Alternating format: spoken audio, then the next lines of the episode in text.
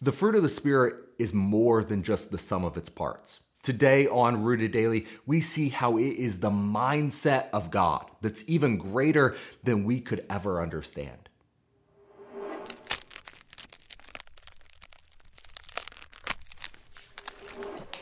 Welcome to Rooted Daily, the podcast where in 10 minutes or less each day we root you in the Bible so you can grow with God. I'm Brandon Levy, and have you ever met someone who has uh, grammatical pet peeves? You know, someone who, for them, it just really it gets under their skin when someone uses the wrong form of there, T H E R E or T H E I R, or they don't put the apostrophe in when when it belongs. You know, for some people, that just really drives them up the wall. And for us as preachers, we have, I think, our own set of pet peeves. Like when someone says revelations, they add that S instead of revelation. Or when someone says fruits of the Spirit instead of fruit of the Spirit.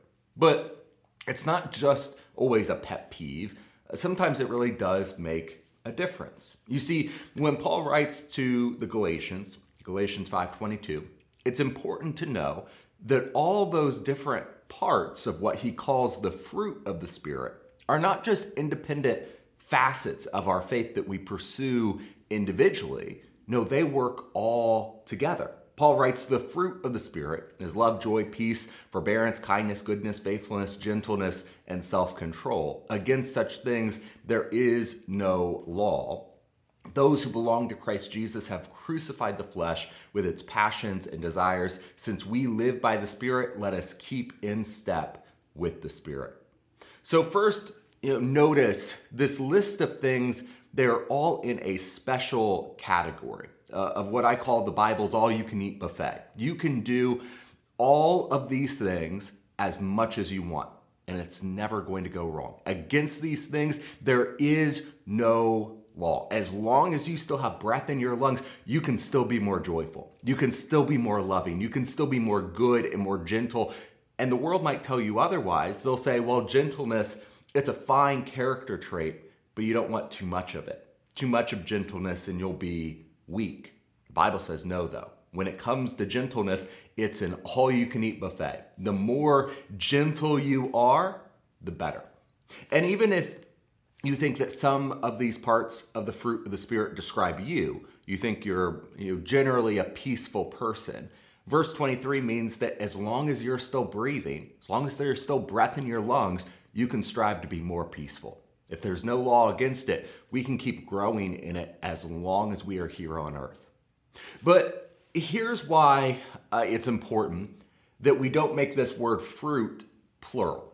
Why it's important we don't add that S. Paul talks about a singular product of the Spirit in our lives. It's a singular attitude we have. And yeah, by human definitions, we can describe the whole thing with all these different parts. But to God, they are one.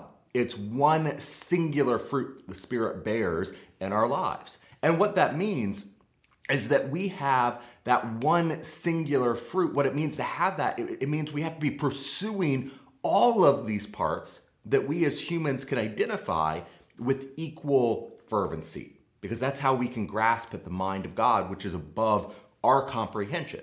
I don't always understand how God works, but Paul says the Spirit is helping me become more like Him. And the way I can see that in action is when all of these different parts of what true godliness are are manifesting in my life.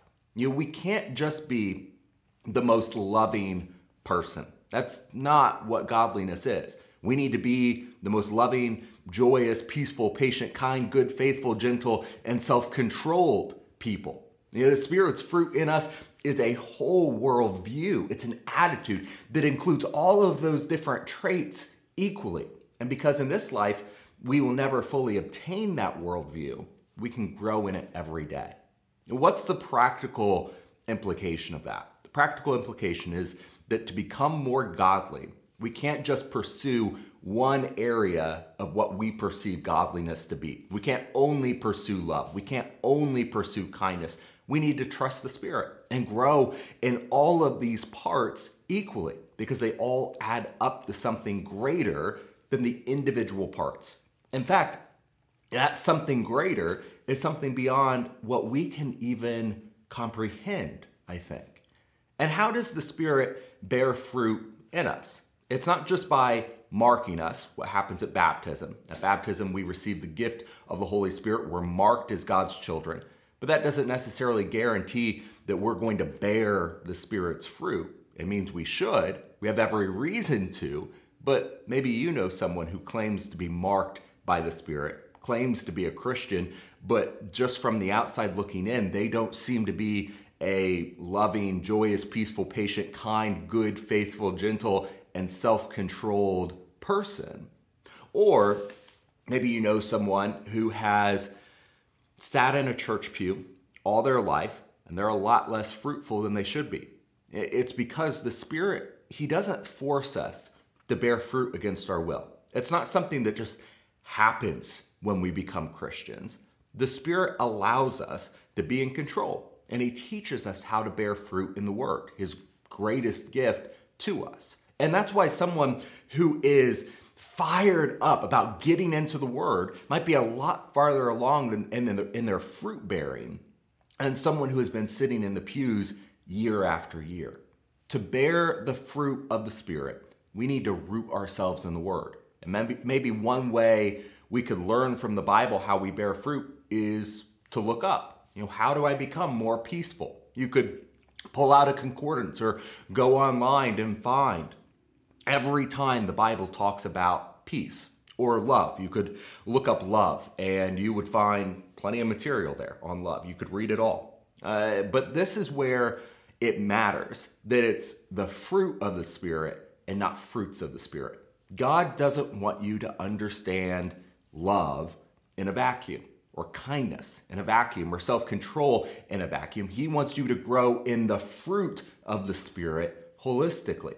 And that means we need to look to the Bible holistically. We need to open it up and see it all. And I think there are two reasons for that. First, if we look at this list of things that make up the fruit of the Spirit. We go into it with our own prejudice. Maybe uh, I'm comfortable learning and growing in peacefulness, but less so in self control. And so if I look at these individual parts uh, as individual parts of my faith, I'll spend more time pursuing peace, the thing I'm more comfortable with, than self control, the thing I'm less comfortable with.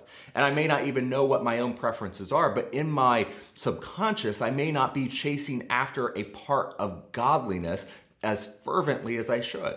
If we bear the singular fruit of the Spirit, though, we'll learn to do it all. There'll be times I'm comfortable, and there will be other times I'm not.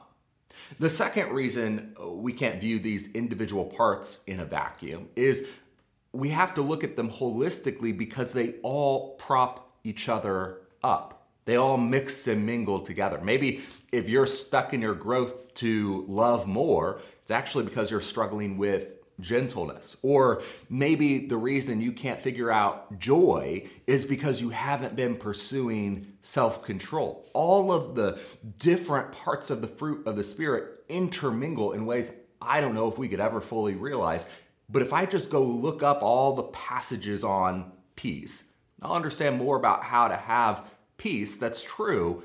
But the Spirit may also be telling me that the thing that is actually holding back my peace is that I'm failing to be gentle.